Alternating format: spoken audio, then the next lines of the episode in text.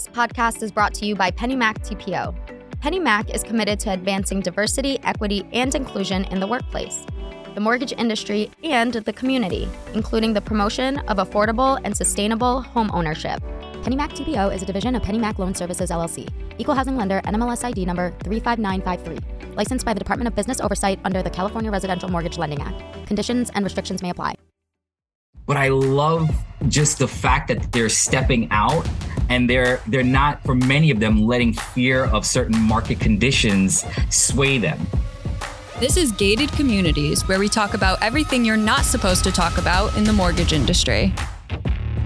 Welcome back to Gated Communities. Today we have a top producing MLO and Senior Vice President of Meadowbrook Financial Mortgage Bankers, Rajin Ramdeholl.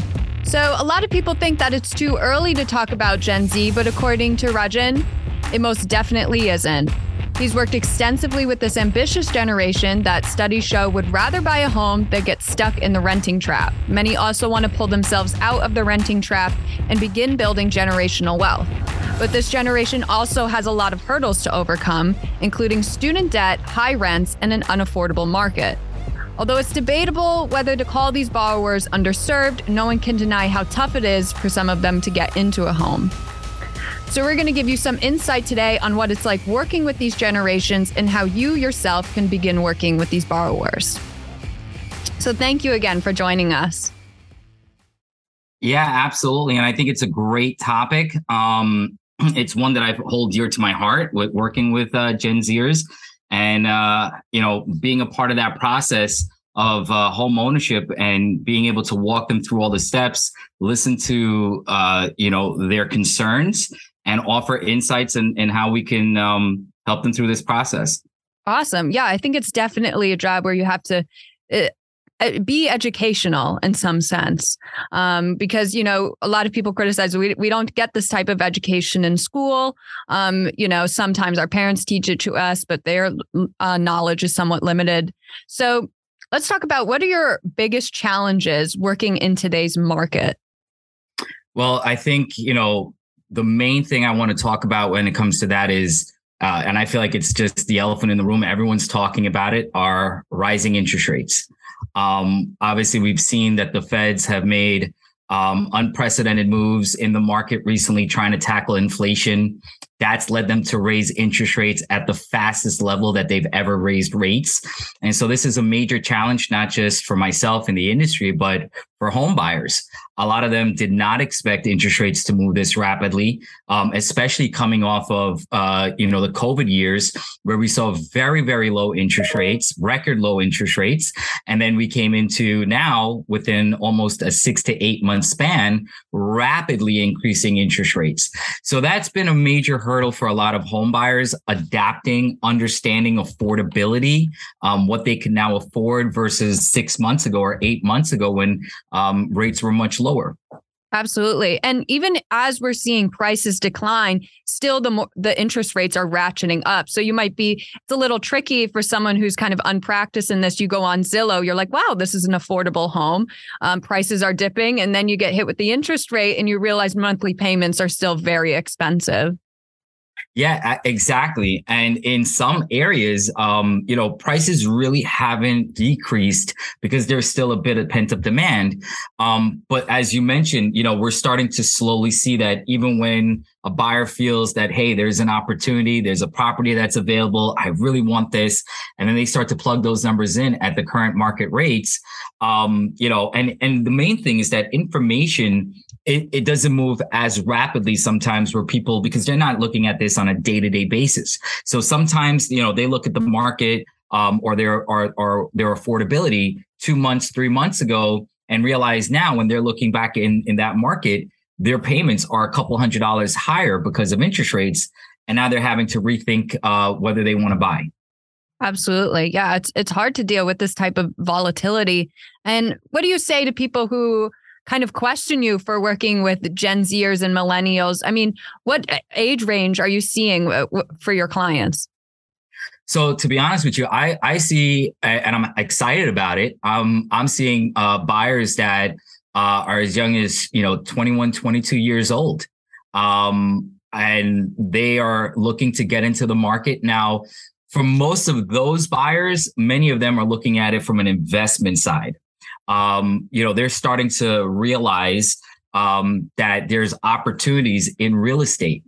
And so they're looking at, and for some of them, you know, over the last few years, they've come into some money, whether it's through trading or crypto or or or just family. And they realize that, hey, I want to park my money into something that I believe will give me a return. And it might not necessarily be today or tomorrow, but some point down the line, we do know that real estate values tend to appreciate. So, um, you know, I see a lot of buyers now, as I mentioned, at 21, 22 years old. And the reason why I, I have a special heart for that was because you know I took a leap of, uh, of faith uh, of many many years ago, and I bought my first home at 24, and I remember how scary that was for me back then. Thinking, you know, am I making the right decision? Am I buying at the height of the market? Am I getting the right interest rate? Am I getting the right you know mortgage program? Now I was a loan loan officer at that time, and I still had all these fears. So I can imagine someone that's, you know, not in the industry that's trying to buy a property and all the fears that they're facing. So um again, I am I'm I'm happy to see that, you know, the younger generation stepping in into the market, looking at opportunities and looking at ways to uh, capitalize and utilize their their cash flow into something that you know uh, like like home ownership. Mm-hmm. And we'll definitely talk about that. People who are coming in with the investor mindset and whether it's still a good time to invest, because I think a lot of the people that really made a killing off of investing in real estate got into it maybe during the 2008 housing crash um, or maybe within the past few years during covid. It was definitely opportunistic time then and we're not so sure. It's kind of questionable now. Is it still an opportunistic thing to do um, investing in real estate in the 2022 market or perhaps in 2023. Um, but it, we don't really know what's going to happen then. But we'll definitely get into that. Um, for now, let's let's talk about some of the financial challenges and hurdles that this generation is dealing with. A lot of people know there's a student debt issue. We're trying to get that forgiven. Please forgive forgive us for going to college. Um, some uh, some deal with low credit you know i mean i don't know how at 22 how long have you had a credit card do you have a credit card um high rents if you are renting now a lot of it people are calling it the renting trap and that's appreciating just as quickly if not more in some places. Um, unaffordable homes um, not everybody has financial knowledge um, coming right out of school. And if you're not married then you're making a single income and i imagine that must be hard. So what type of problems are, are you seeing out of those and are you seeing additional issues? So I, I mean absolutely i see pretty much everything you've talked about there right? Um, i would say the number one issue is uh, student loan debt. Um, more and more and more you know we see people that want to get into the market that want to buy but have very high student loan debts. I mean i've seen as high as 400 500000 dollars worth of student loan debt and that individual is starting out making 50 60 70000 dollars in salary. And so they want to buy there's a desire to buy but then it's well you know from a from a lending perspective how does that bank treat that um, student loan debt? And for most banks they're going to take half of 1% of that student loan. So whether it's 50,000 100,000 400,000 that's a major debt that you're now carrying trying to qualify for a mortgage. So that number 1 is a major uh, issue. You also talked about the fact of you know, um, lower lower credit scores. And I feel like we, you, and you mentioned it earlier on, where you say, I feel like there's a lack of uh, information and there's a lack of education. And so, too too often, one of two things.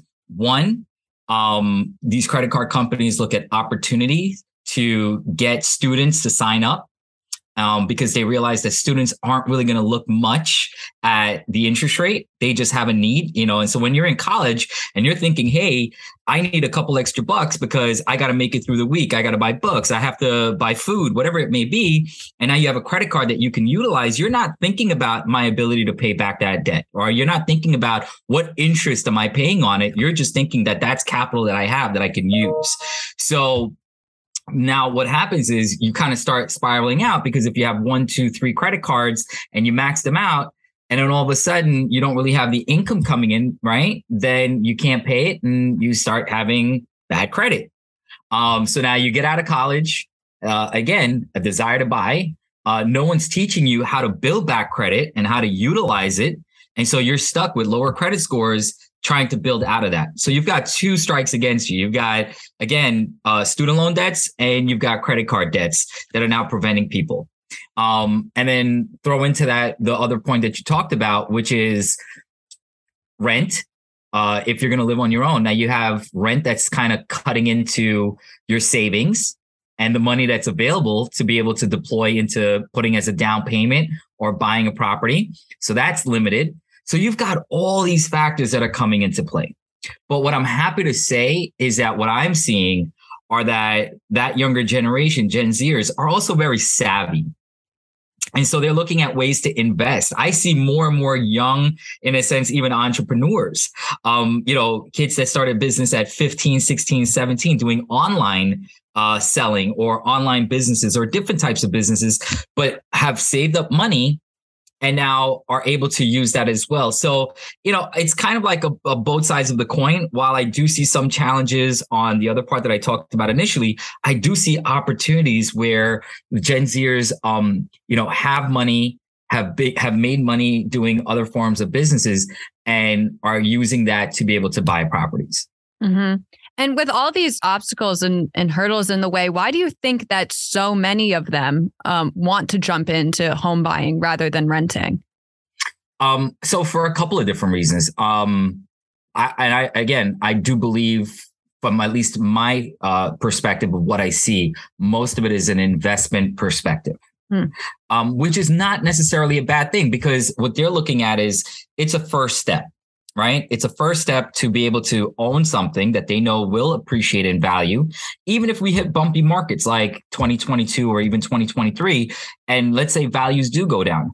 What we've learned from 2008 was that even though there was a market crash, there was also a market cycle that ra- uh, rose rapidly and values appreciated, right? So I think, you know, being able to look back and to learn from that, they're now looking at the fact that, hey, markets go up, markets go down, but it goes back up, right? So if they could get into real estate at an opportunity, at some point they know values will go up.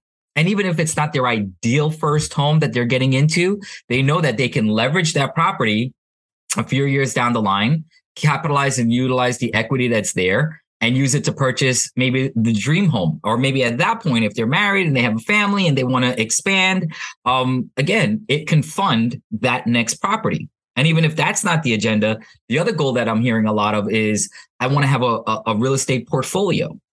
Um, i want to have positive cash flow.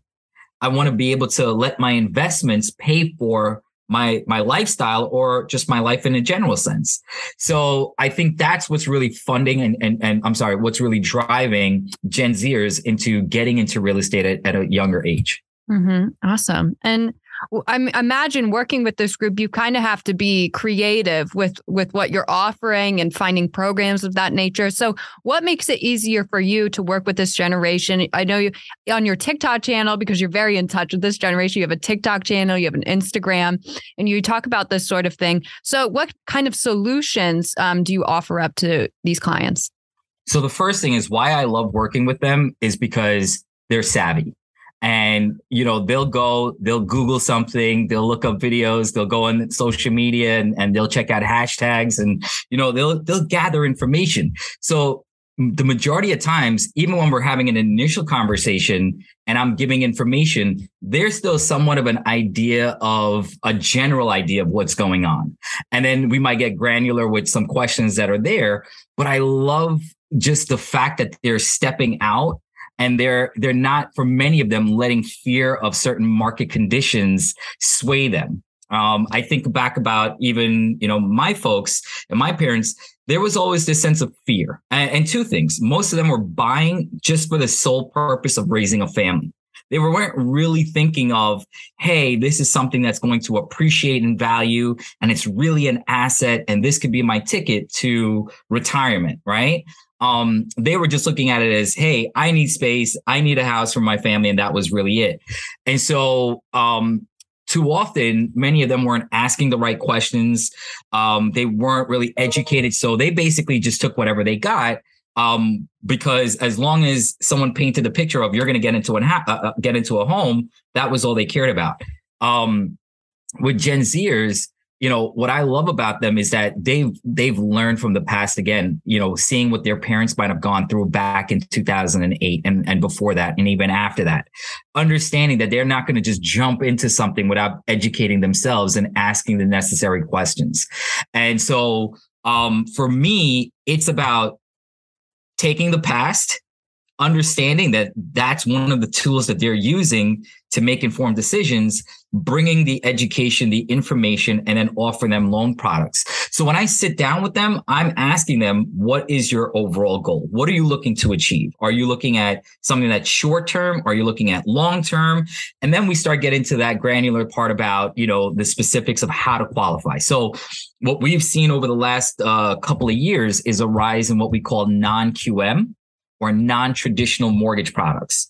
And so for a lot again of our Gen Zers that are entrepreneurs, um, that are investors, you know, day traders, whatever it may be, there's capital that's there, but there are not a lot of traditional loan programs that are going to provide them an opportunity to buy homes. And so that's where we come in and we've identified that. As a matter of fact, that's one of the main things that I try to do is to stay ahead of where the markets are going. And so for the last couple of years, I saw that this was a rise and an uptick in this type of lending. And so we deployed a lot of products available to that type of buyer, right? So whether it was qualifying with uh, bank statements, um, you know, a very popular loan is a debt service coverage ratio or a DSCR, uh, which is using rental income to qualify.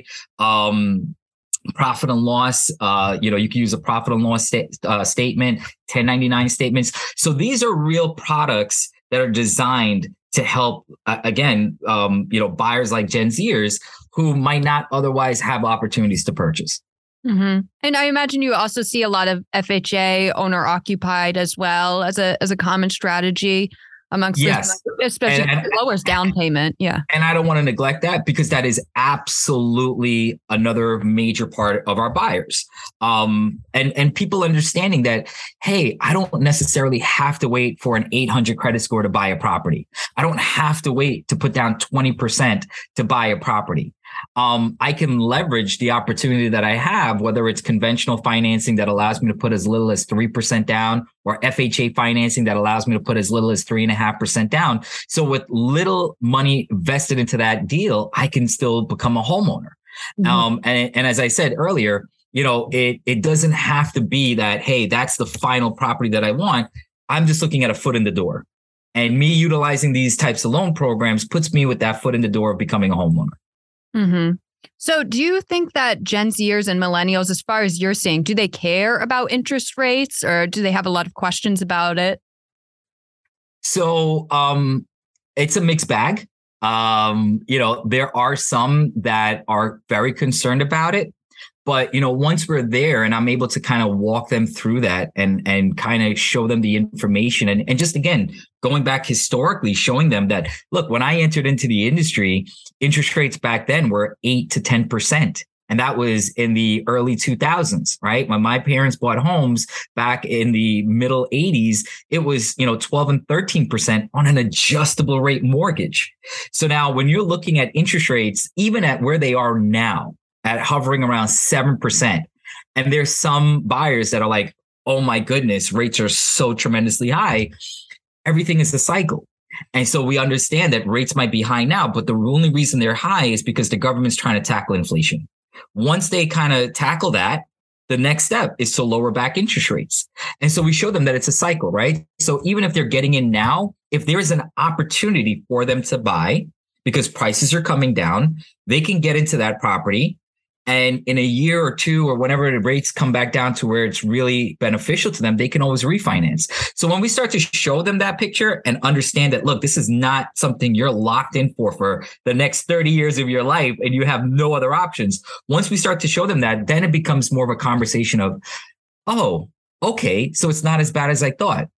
Mm-hmm. Um, so that's for the people that have concerns about interest rates. And then for the other individuals that we talk about um, that are really from an investment mindset, they're looking at it as, hey, I'm looking at my bottom line payment. I'm looking at, you know, what my rental income would be on it or, you know, potential rental income.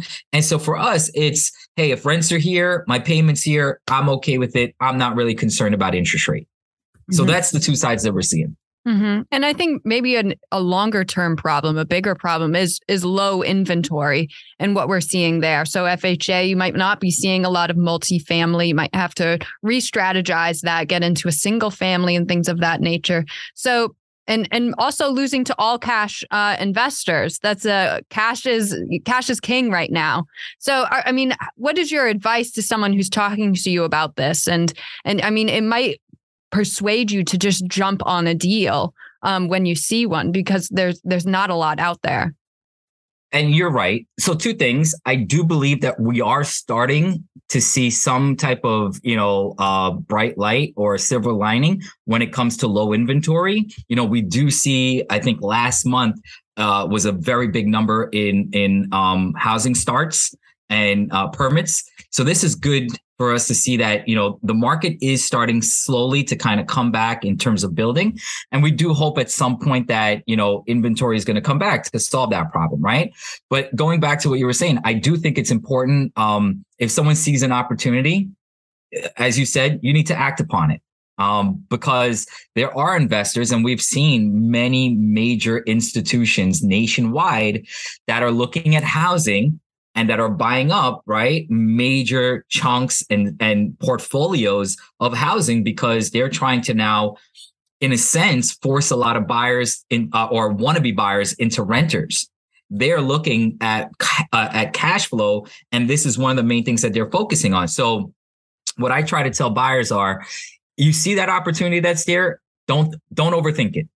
Go for it. It will always work out right? As long as you secure the property, there are going to be options for you. As I mentioned, refinancing, right? So if we even looked at people that bought homes in the last five years, there was opportunities all along for them to refinance, especially in the last year and a half to two years, where they were able to refinance and significantly lower their interest rate. So whatever they were paying was just in a sense short term. And then they were able to capitalize and lock in much lower interest rates for their long term. So um, that's my advice to Gen Zers. Uh, again, you know, don't overthink it. Um, if there's opportunities, take advantage of it. And here's the other thing that I tell a lot of people all the time. Again, you're not locked into a property for 30 years. If for whatever reason you run into a little bit of a hurdle and you feel like you, you know, you're stumbling and, and it's maybe a little difficult to pay that mortgage, sell the property. More than likely you'll turn a profit on it anyway. And hmm. then you can, you can learn from that and understand what you need to do differently when you're buying the next time. Mm-hmm. And let's talk about timing the market, how you think of that strategy. And a lot of recession fears are going around for 2023. So, what would you say to someone who's considering either buying now or waiting for the recession to happen? So, you know, this is just a question that I love answering um, because it is it is obviously a question that is out there, and so many people ask that same question my honest belief is that there is always opportunities in a down market, in an up market, in a recessionary market, in you know a, a great market like what we saw the last two years. Um, there are always opportunities, right? And you're always going to question whether you're buying at the right time. And and again, if I look back at, at history. I think about, I'm going to give my, my parents as, as an example that bought a home back in the 1980s. And at that point, they paid about $150,000 for that property at a 13% interest rate. And that was considerably high at that time, right? Not just the interest rate wise, but the location where they were buying at, the price wise. Fast forward that, right, from 1988 to now, that property is worth well over, uh, let's say, a million dollars. Okay.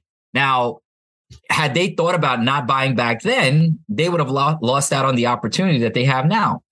And similarly, for people that bought homes back in, you know, in, in the early 2000s, the mid 2000s, same thing. There was there was a fear of there's a housing collapse. Am I making the right decision by buying now? And I've seen I've seen some of those same buyers buy two family properties in Brooklyn for 500,000 that are now worth 2.5 million or 3 million dollars, right? Um, and I could say that the same exact thing for people that are buying in 2020 when they were thinking, oh my goodness, I'm paying 40, 50, 60,000 dollars above asking price. I'm being asked to waive contingencies. And, you know, am I buying at the right time? And again, they were locking in two and a half, two and three quarter interest rates, 3% interest rates that we might never ever see again. So the point that I'm trying to say with all this is that number one, you can't time the market. Number two, there's always going to be opportunities. You just have to do your due diligence. And if the numbers are right, because you have to know your affordability. And if the numbers are right, go for it. But I could tell you what I have learned in the long term trajectory of real estate is that even though it has its ups and downs, it continues to go higher. And so over the last 30 years, you can continue to see higher and higher growth. Mm-hmm, mm-hmm. So I guess to somebody who's who just got into a house and oh my god they're hearing all these recession fears, you would say just hold, just hold. Oh on. yeah, absolutely. I mean, it's the same thing that I I said to a lot of people back in 2008. You know, you just got to make it through it and you'll see a turn in the market and values will go up. And and that's exactly what happened for many many homeowners. And the funny thing is that you know there was a study that talked about you know homeowners right now are sitting on record amounts of equity meaning that their homes have never been valued higher than they are right now. So just going back to what we were talking about if you were a homeowner in the last in, in the recession and the housing collapse you were thinking, oh my goodness, you know, what do I do? Should I sell? Should I hold? Should I never buy again? And if you did hold out, look at how much value and equity you've built in your property over the last, you know, 13 years. Right. So my my advice to anyone that's a homeowner right now, hold on. Hold on to it. Whether it's 3 years, 5 years, 10 years from now, you're going to look back and you're going to say, thank goodness I did. hmm Awesome. And I know we talked a little bit about financial literacy and education before. Do you see that a lot of Gen Z and millennial clients uh, want you as their teacher? What kind of relationship are they looking for with their loan officer? I think it's a combination. I think for many of them, they're coming into a conversation, um, you know, with uh, some type of education, right? Whether it's online, whether it's through social media. So they have some essence of understanding, you know, what they're looking to do. But what they're really wanting from a loan officer is someone that's going to really be able to explain it, break it down, you know, um, dive through their questions and make it clear and concise exactly what their goals are, how they achieve it. And then how I by the information that I'm giving can provide, you know, um, uh, direction for them, right? So it, it, it's about being able to provide answers, but I think for many of them, uh, fortunately, uh, they have their parents and they don't want to make some of the mistakes and um, go through some of the things that their parents have. So they're going into things asking more questions. They're a little bit more hesitant to jump into something if it doesn't seem secure or comfortable, which again, I'm very happy about because it means that they're doing their due diligence, right? Um, so that's why for me, I think uh, I, I I love being a teacher. I love hearing their questions and I love being able to kind of guide them through that entire process. Um, and and uh, you know, seeing just the entire steps that they go through. And then when they get to that end goal, it's like, you know, wow, I, I, didn't realize that either it's it's as easy as you made it seem, or you know, I didn't realize that this was even something that was possible for me. So, mm-hmm. um, so yeah, I, I definitely think that uh, I see the the the, the student teacher relationship a lot more. Don't miss the largest regional mortgage show in the nation. The New England Mortgage Expo returns to Mohegan Sun in Connecticut, January 12th and 13th. See us at www.nemortgageexpo.com. Start your year with the best connections in the industry. Dozens of sessions, scores of exhibitors. It's where success is written every hour. www.nemortgageexpo.com. Awesome. And would you encourage kind of the wider industry to really hone in on that um, teaching dynamic, especially as they start to work with more and more of these borrowers? Do you believe that you know it's the loan officer responsibility to do that? Yeah, I mean, you know, times have changed, right? The market has changed. Buyers have changed. Um, you know, as I mentioned before, when I even believe my parents were buying a home, they really didn't ask questions. They would go in, they would say, "Hey, I want this home." That loan officer would pretty much say, this is what you qualify for to get that house and take it or leave it type of thing. No education as to why, no education as to what to, what, you know, other products might be out there. Um, nothing. And so they just took what they got. You know, I love being able to, and, and here's the reason why I also believe that. I believe what I'm developing are long-term relationships because I've seen people that have bought their first property a few years later bought an investment property or a second home have bought you know other maybe commercial properties or you know other uh, investment properties and built portfolios. And it all started out with education. Going through um, what it was that they were looking to do showing them how they can achieve that goal explaining to them all of the options that were available to them being able to take time and answer and make sure I answered all of their questions, made sure they were comfortable. That is super important to me. And I think for the large, um, you know, uh, demographic of lenders, that's a lesson that they need to learn. You know, this isn't sales. This isn't, you know, we want to get someone in and out the door. No, this is, we want to develop and cultivate relationships and long term. And if you're not changing that mindset, from hey this I, I, like i'm doing this person a favor by giving them a loan and getting them in and out the door and i don't want to answer their questions and i want to move on to the next. If you don't change out of that mindset as an originator or a lender then you're going to get left behind. Because as i said the culture of buying is completely different right? And even and, and they'll fact check you and i even kind of was talking about this a, a little earlier with the fact that you know even if you have a conversation they want to look at your social media they want to see the content that you're putting out there, right? They want to see that, hey, is this guy actually, um, you know, bringing something that's fruitful, and and and it, and it gives a sort of credibility to the things that you say. Mm-hmm. So if you're not also using social media as part of you know your entire portfolio of how you're servicing your clients, then you're really missing out. Yeah, awesome.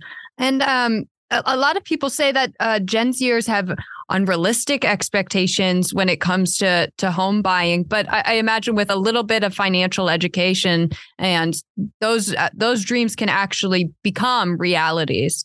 But uh, again, it, it's a it's it's an education thing. Yeah, no, and absolutely about that. The one thing I will say about the unrealistic or uh, you know expectations, um, the one thing I would like to kind of try to maybe shine some light on is that in the home buying process, you know, it, it, there's a lot that you need to consider. And there's a lot to the entire puzzle or the entire pie. And interest rates are one part of that. I think too often, too much emphasis is just placed on that one piece, which is just interest rate and they will shop around and shop around and shop around until they see a rate that they want or that they're hoping for. And if they see it, they're going to jump on that. But they're not understanding that there are a whole bunch of other aspects to that lending, right? Like you have to consider how flexible that bank is with their underwriting guidelines, right? What debt to income ratios are they using to qualify? Um, what type of loan products are they offering? What type of credit scores do they allow for? So these are all part of the important process that you need to ask or, or be, you know, questions you need to ask that lender before you make a decision. Um, and so sometimes when I say there's unrealistic expectations, we can't always go with just something that we might see online and think that, you know, uh, I, I say it all the time. If something sometimes seems too good to be true, you should believe that it is. Um, and so it's about educating them and showing them that, hey, sometimes what you see online is not what the real world has to offer. Mm-hmm. And you have to understand that even if that kind of piques your interest because you see what you want, there are other aspects of the buying process that you have to consider, right? Um, and that's also very important. And so I've had the experience of working with buyers that we've been able to get them pre-approved, walk them through the process, in a couple of weeks, they were able to find a property and close within, let's say, 30 days, right? So from start to finish, they were able to get something done in about 60 days. And I've seen the same exact people that started that process, sometimes chasing uh, and shopping around with lenders and lenders and lenders to see who can they get the best interest rate, and sometimes end up 60 days later with their backs against the wall we're in their contracts and the the the lender or the bank is not able to approve their loan because they didn't meet that bank's guidelines Mm-hmm. So, you know, it's it's one of those things that they really have to pay attention to and understand that interest rates aren't the only thing you need to consider when buying. Mm-hmm. And I'm going to ask this because this is has be, uh, become a problem as of recently. Are Gen Z homebuyers who are pulling out of contracts, canceling contracts, which could have repercussions for the loan officers, you know, with money, the time that you've dedicated to them, and things of that nature um, the most out of any other generation in the housing market. That's partially, uh, you know, unsurprising because they're so young. Of course, when you're young, you might have unrealistic expectations, but we're also seeing that they're buying homes, you know, sight unseen. Perhaps that was more so in COVID, but we're, we're seeing that a lot with this generation. Um, in August, 15.2% of home purchase agreements fell through. Um, and that's according to a report um, from Redfin. But yeah, losing your, your your deposit or losing time spent on this client. How do you know if a client is worth spending time on? Is this a fear that you have people pulling out of contracts and how, you know, reliable this person is? So the first thing is, I mean, for me, it's never about losing business. Um, my number one agenda is if someone comes to me for help or, you know, wants to get pre-approved or wants to get a mortgage, regardless of what the end outcome is, my job is to work with them, help them, educate them, and walk them through the process as if they were going to close every single one of those deals. Now, what I think, and, at least from my experience, um, when that has come up, it has been because of fear.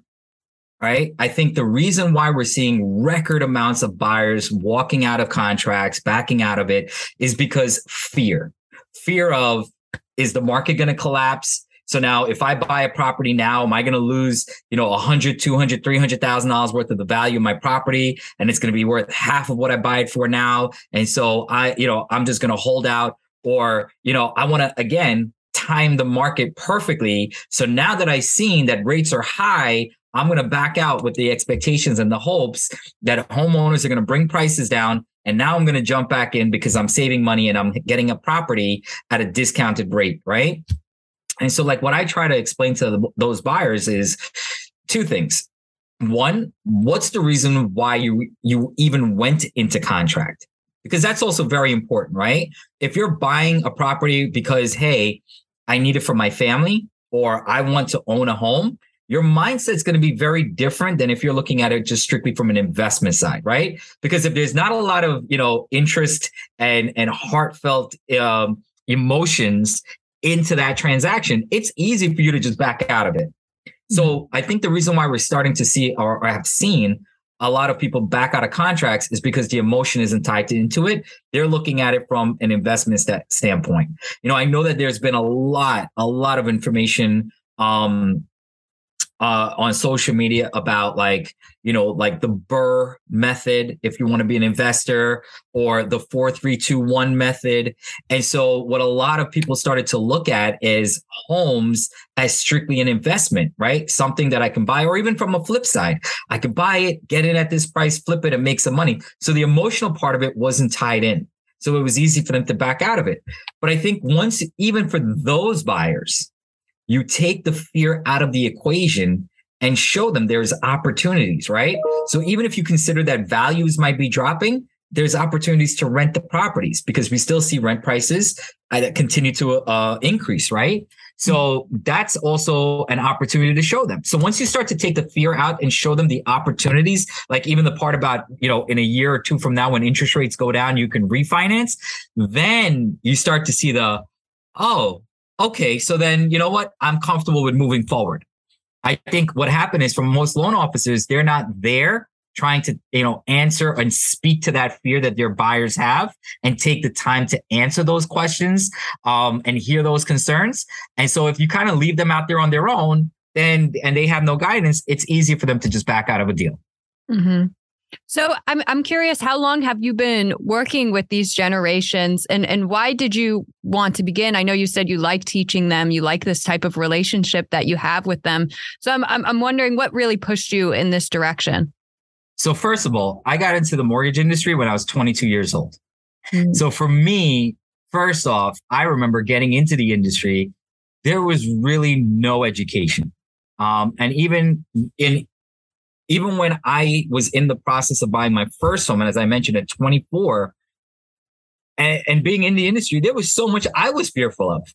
Mm-hmm. So I remember what it was like when I was buying. I remember the lack of education. I remember the lack of care from, you know, loan officers at that time. And so I wanted to be different.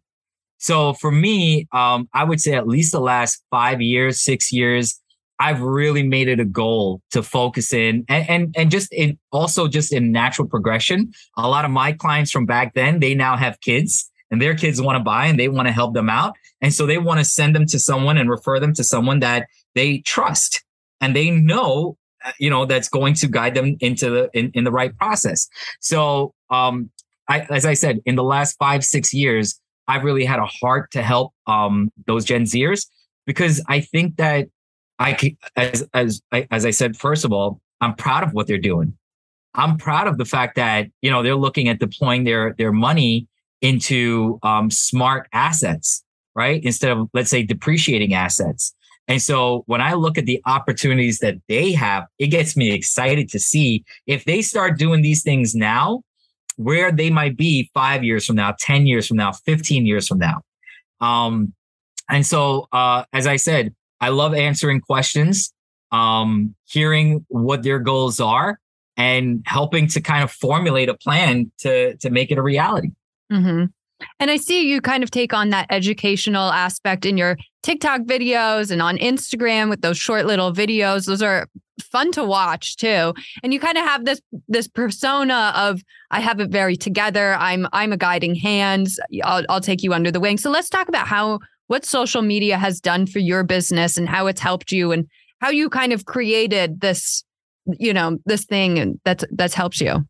Yeah, well, you know, again, um, I knew social media was going to be a main part of my business years ago. Um, and I invested heavily into building the content out and putting it out there because people wanted information. I think about it for myself. Um, you know, I wanted to get information. And when I would see someone putting out content that was informational, it made me interested in following them. Mm-hmm. And I would look at their their page and I would look at their um, their websites and, and all their information so I can gain that knowledge. And so I thought about the same thing. I'm like, what a great place for two things to build a brand and your credibility, because now people are getting to see you. It's like your resume. They get to hear exactly what you have to say, what you feel, what you think. So they're getting a good insight to who they're dealing with, whatever first meeting you. Um, and then the second part about it is is really and truly putting the right information out there. So I get DMs and private messages all the time with people that are maybe scared to pick up the phone and make a phone call, but it's easier for them to see a video and send a message and say, "Hey, you know, I saw this. How how can I how can I apply this to me?" Or, you know, if I'm trying to buy, how can I overcome this obstacle? Um, and so I love interacting with people because then I know that the content that I'm putting out there is good for them, right? Um, and it's helping them. And so, as going back to what we were saying, that's all part of that same process. Whether I'm speaking to them on the phone, whether it's through Instagram or, or TikTok, it's all about being able to educate people. Mm-hmm. And um, and just recently, I you know, and I wanted to just use this gentleman. Um, I was able to work with this um, a Gen Zer, saw one of my videos, sent me a DM wanted to know what the process was in terms of starting to buy a house. Um, we were able to message back and forth. I told him what he needed to do to get pre-approved. He actually came into the office. We sat down. We went through everything. He was able to find a property with a realtor in just a couple of weeks. And, you know, right now we just cleared his file to close a week and a half ago, and he's being scheduled to close um, later on this week. And it all started with a DM didn't know where the process, you know, how to start it, didn't know what to do, but know that he had some money. He wanted to invest it. He wanted to become a homeowner. He wanted to, uh, uh, again, utilize, at least in for what he believed, his money in the right way. And we were now able to look at all of what he was trying to accomplish and show him how to do it. Wow. And how often does that happen where someone directly, you know, DMs you or reaches out to you on social media? Does that does that happen for you a lot? Every day. Wow. And I'm proud to say that. And I'm happy to say that. Um, there was even a gentleman that would, wanted to become a loan officer. And he had reached out to a few other people. Unfortunately, they they did not get back to him. Um, I he reached out to me. I I was able to private uh, DM him back, gave him my contact information. He called me. We spoke for about an hour, gave him all the resources and the tools that he needed in order to become a licensed originator and, and walk him through the steps. And you know, the last thing he said to me is he goes, Can I ask you a question? You're the only one that got back to me why why why why do you do this? Like why do you put out content and why do you actually like help people like get back to people? And i said because i also want to practice what i preach right? And if i'm going to put content out there and share who i am i don't want to just be a facade or or this thing that's out there for the public to see but in, in reality i'm something different. No. And so i took the time to help him out. I took the time to guide him. I took the time to answer his questions. And i said because it all goes back to who i am as a core. I remember when I got into the industry, what it was like. And I always wanted to stay true to who I was, being able to help people. So whether it's through social media or in person, I look at it as that's a legitimate person that I get an opportunity to help. Mm-hmm. And for someone who's still learning how to hone their craft using social media to generate business, how authentic should you be? Because I know at conferences and, and presentations, they they tell you, uh, you know, maybe don't put your your political mention politics or promote a certain political party or you know but even though that is kind of true to yourself you know what is the threshold there and how should you present yourself on social media maybe without coming off too scammy either so i i do believe that at least for me right the blueprint that i go off of is i keep it to my business and providing the best possible information that I can from for my business. So anyone that's interested in mortgages, in in in a loan, and in the process, that's the content that I want to really put out and be genuine about it, but also um, to get deep within that, right? And not just kind of cover the surface topics, because I try to go and take real life questions that I'm asked and then use that to put it out there as content because I believe that there are general things that people want to know. Um, so all of my social media posts are based on you know some type of scenario some type of real question um and so i try to be as authentic with that information right so for me it's not going on there trying to sell the fluff and trying to make something look um shiny than than what it really is um and i and that's my advice to anyone that's on social media like you could be genuine and people will see that. Like they will see the passion in you for what it is that you're putting out content about. For me, I hear that all the time that people look, say they look at my videos and they can see the passion that I have about mortgages and about working with buyers and about working with, um, you know, uh, current homeowners. And, and that's what I try to stay to. Um, in terms of the other parts of it, you know, do I give glimpses into or a glimpse into my personal life, like posting stuff in my family? Absolutely, because I'm human just like everyone else. I want them to share in those moments with me um, and my followers to be able to see that human aspect of me so they can see that I'm I'm no one different like them, right? Mm-hmm. I have obstacles. If I go to buy a car, I might not have the same type of education as someone that's in the car industry, right? That's selling cars. So I have to rely on doing my own research and kind of, you know, um, acting on the things that I preach about when it comes to mortgages mm-hmm. um, and in other aspects of my life. So I try to kind of show that side of it. Like, listen, I'm just like you and I go through the same things. It might be with something else, like what you're dealing with with mortgages, but we're all in this together. Mm-hmm, absolutely. And speaking of your TikTok videos, I saw one recently that I thought was interesting.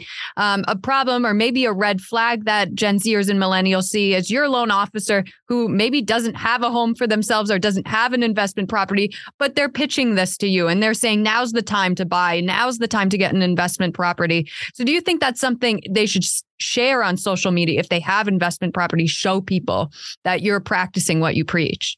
Yeah, look, and and I get that the industry, um, it's a business, right? So not everyone, depending on where you are uh, in terms of experience, has the ability to have that. But I do believe very strongly, like if you are going to go in depth about breaking down, you know, why people need and again i'm stressing that that point like why someone needs to do this or why someone has to do that or why you might be foolish if you're not doing this. If you're going to go out and you're going to make those bold statements then you kind of have to be able to back it up right?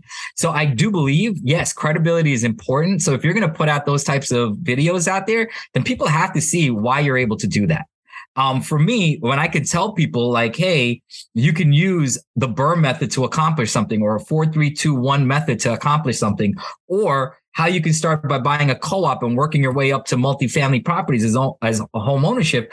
I can do all of that for several different reasons because of my experience and in terms of uh, uh as long as I've been in the industry. And then from a personal side of things of owning multiple properties and buying a home when I was 24, and my second home at 27. You know, I've been through that. So I understand the mindset and I can show them the path that I took and how it worked for me and, and how it might help them. But yeah, if if I if you haven't walked that walk, you shouldn't talk the talk. Mm-hmm. So I do believe that there should be more accountability and credibility for people that are putting out those type of videos.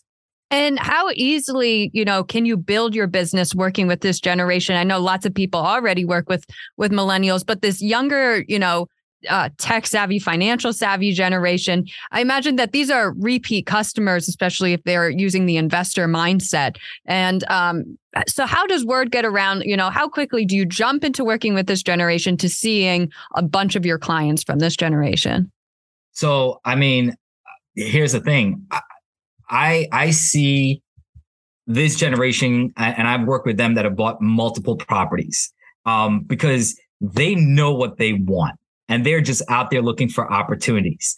So if they go into this with the mindset, again, as an investor, they know what they want. And what, from the initial sit down, maybe from before they purchase their first property, we go through one, what their mindset is, and then how or what type of um, uh, financial products in terms of loans uh, are available for them to to to kind of get to that goal, right? So now now that they know what options are there, they have their agenda.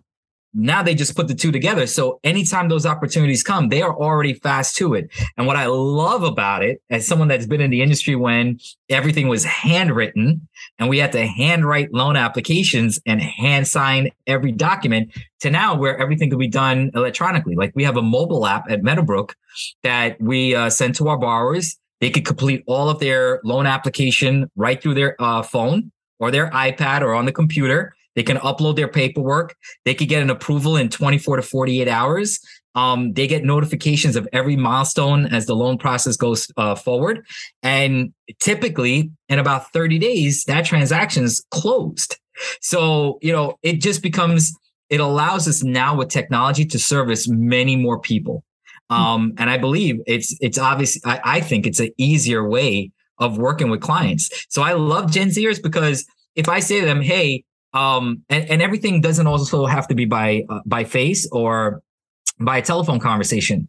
A lot of our chats are straight through text messages. Um, you know, so if I'm on the phone or if I'm doing something, or if I'm, let's say, on this podcast, I could be texting back my clients, getting back to them right now, answering their questions, and that's all they want. So there's always this sense of touch, um, and they know what's happening. And so, like I said, for me, I truly enjoy working with the generation because I feel like it just makes my life easier. It does sound a lot easier. I mean, who wouldn't like that? Just do, handling it over a text conversation rather than getting on the phone or meeting for a lunch date or, or anything like that. It seems yeah. Yeah. Or having to even be in the office. Like I can meet them on Zoom and it works around their time, right? So like if it's after hours, they just got home from work, they want to have dinner and then jump on a Zoom at eight, nine, 10 o'clock at night or seven o'clock in the morning. I don't now have to plan my schedule to think, well, I have to stay in the office till seven, eight, nine o'clock at night or get in the office at seven o'clock in the morning. And even for them, they don't have to shift their schedules around to be able to make an appointment, right? We could just jump on a Zoom, have a quick conversation, go through everything. And then the next step is here's the mobile app, upload all your information, you know, send me what I need. I'll get you your pre approval right back through email or right through your mobile app. And then everything could go right through there. Absolutely. So I mean, you're working with the the generation of the future. They may not be a majority now, but eventually and inevitably they will be. And they also happen to be the most ethnically diverse generation on record, with only 52%, you know, non-Hispanic white, and and the rest the rest are a mix of you know races and and and things of that nature. So, um, do you think currently the industry is prepared to work with this generation? Do we still have more work to do with catering to Hispanic uh, Hispanic borrowers and and people coming from with different cultures and ethnicities and things things of that nature? I think we've come we've made a lot of headway, but we still have a lot a, a lot to go. Um, we have a lot more to do. Um, I do believe that in the last few years, especially with the non QM products, um, it has really opened up a platform for a lot of, um, of, of that group to be able to become homeowners. And I still think that, you know, we have a lot more work to do because again, we have to understand that in lending and, and, and even as a as a country, right, and an economy as as a whole, no one just fits into cookie cutter boxes anymore, right? Like it's just so diverse with tech and all these types of businesses and how people earn money. And just talking back about it, you know, whether you're you're you're starting an online business or whether you're advertising through social media and you're getting income coming in through there or whether you're doing crypto or day trading or whatever it is there're not a lot of products that banks or traditional and I want to keep honing on that there are not a lot of products that traditional lending offers because they're still looking at everything from a cookie cutter aspect, right? They still want certain types of credit scores uh, generated that they're going to use to make their lending decision. They still want certain types of debt to income ratio. They still want certain types of income to be documented a certain way. And that's why those, and I personally believe those type of generation, uh, those type of lenders that don't start to change that are going to get left behind and they're going to miss out. And that's why we also see the rise of a lot more online lenders, right? Um, that are catering to the new age of buyers, understanding that, hey, we want automated approvals, right? Artificial intelligence utilizing that. We want to use technology as part of our whole entire process that I mentioned before, right? Um, being able to just do everything electronically. So I do believe that in terms of lending, we also need to start or at least continue the path of opening up opportunities and coming up with creative ways of lending. And you know, the funny thing I do want to share is if you mentioned the type of products that are available right now through non-QM uh, loans, if you mentioned those type of products six, seven, eight years ago to somebody, they would think that you're crazy and that that client would go into default. And what they've learned since then is that it's actually the complete opposite. Those lo- those uh, borrowers actually are more invested to, into their properties. So what they're finding is that those loans are actually performing. Those buyers are actually very good, you know, um, uh, handlers of, of debt and, and they're making their mortgage payments on time. And so I think that's also why you're starting to see as the years go by, um, you know, more of those type of products coming out to make it available for, for home buyers. So ha- going back to answer your question, have we come a far way? Absolutely. Do we have a lot more work to do? Absolutely. I believe that. Mm-hmm, absolutely. And uh, one last question. I, I don't want to take up too much of your time. Nearly 45% of Gen Zers are looking to purchase their first home in the next five years. I thought that was a pretty shocking, you know, statistic. Ver- shows how ambitious they are. Do you think that many Gen Zers will actually accomplish buying a home in the next five years? I think once they get it out their uh, out their minds about where interest rates are now and get out the fear of the recession and get out the fear of you know or, or, the the the mindset of trying to also time the market, I think those are three main things that they continue to look at. Is again where interest rates are, fear of recession, and um uh you know just t- trying to time the market. I think they can accomplish that. And I think for the ones that can actually put those three things aside and just look at the market as a whole. And as I said, if there's an opportunity, if they get themselves pre approved, they go out there, they see a property, there's an opportunity in their budget. And that's what's important. They have to look at what their budget is and what they want their monthly payment to be. If they can find a property that falls into that budget, go for it. Doesn't matter what the rate is, doesn't matter if there is a recession, doesn't matter, you know, if your time in the market take advantage of an opportunity when it's there because there's always time ahead of us. And if you, again, look at the past as a way to teach us the future, we've learned that even in the worst economic downturn in the housing market, where we saw, you know, uh, home prices depreciate by 50, 60, 70%. We saw massive amounts of foreclosures and records amounts of foreclosures. Look at we came back from. Look at 10 years later, 5 years, 10 years, 15 years later where we're going to be. Look at that as your your guide forward and understanding that there are always great opportunities to buy. And so my hope is for that 45% that the majority of you will not let these exterior factors hold you back from accomplishing your goal. You should go out there, look for opportunities, and get into it. Absolutely. And I think if there's more loan officers like you and more people like you in the industry, I think it's absolutely possible as long as people let their fear goes and and you know, start working with this generation. You never know what it can bring for you. So thank you so much, Rajin, for coming on the podcast and telling us about this. A lot of people are now wanting to work with Gen Zers and and more millennials and people of the younger generation. So uh, those are the first time homebuyers we're seeing, and you've definitely helped a lot and given great advice. Thank you so much. And again, I appreciate this opportunity. I had a ton of fun answering these questions, and uh, I hope that it's provided some type of, um, you know, uh, insight for for your listeners. Awesome. Thank you so much.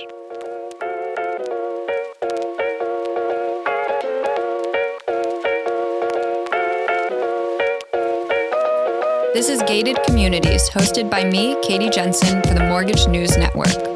All episodes are produced by TG Karor and Matthew Mullins. Our head of multimedia is Mike Savino, and our editor in chief is Christine Stewart. Make sure you subscribe to Gated Communities so you get future episodes, and be sure to rate and review it so others can find it. The song you heard at the beginning was Wild Side by Saint Society, and the song you hear now is Will You Dance With Me by Lala Nia. This podcast is copyrighted by American Business Media. Podcast was brought to you by PennyMac TPO. Visit tpo.pennymac.com to learn more about becoming a partner and starting your journey to greatness. PennyMac TPO is a division of PennyMac Loan Services LLC, equal housing lender, NMLS ID number 35953, licensed by the Department of Business Oversight under the California Residential Mortgage Lending Act. Conditions and restrictions may apply.